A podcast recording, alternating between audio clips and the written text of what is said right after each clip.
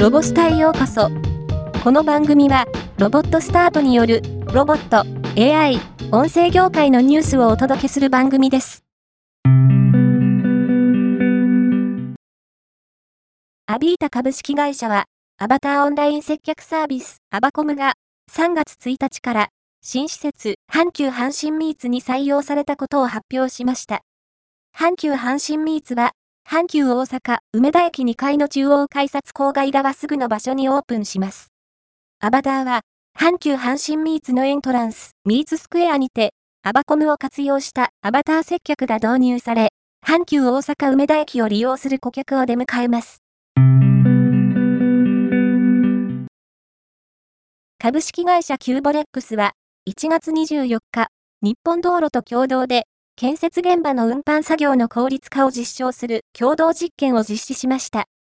その中で、電動一輪車を一般の一輪車と比較し、作業の効率化と効果に関する実験結果を公開しました。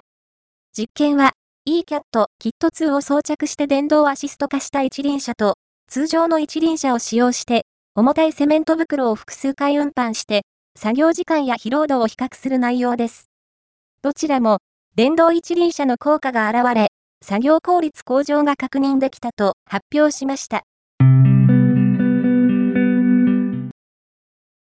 サイスガジェット株式会社は、オーストラリアのオシアステクノロジー社と代理店契約を締結したことに伴い、同社のセーリング型 USB、ブルーボトルの販売並びに、同 USB を用いた海洋データ計測サービスの国内提供開始を東京ビッグサイトで開催されているウィンドエキスポ風力発電展にて発表しました。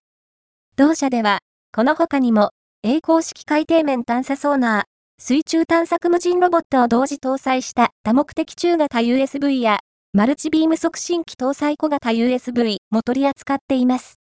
また、これら海洋観測に対応した実用的 USB の販売だけでなく、今後は観測サービスの受託業務を開始する予定です。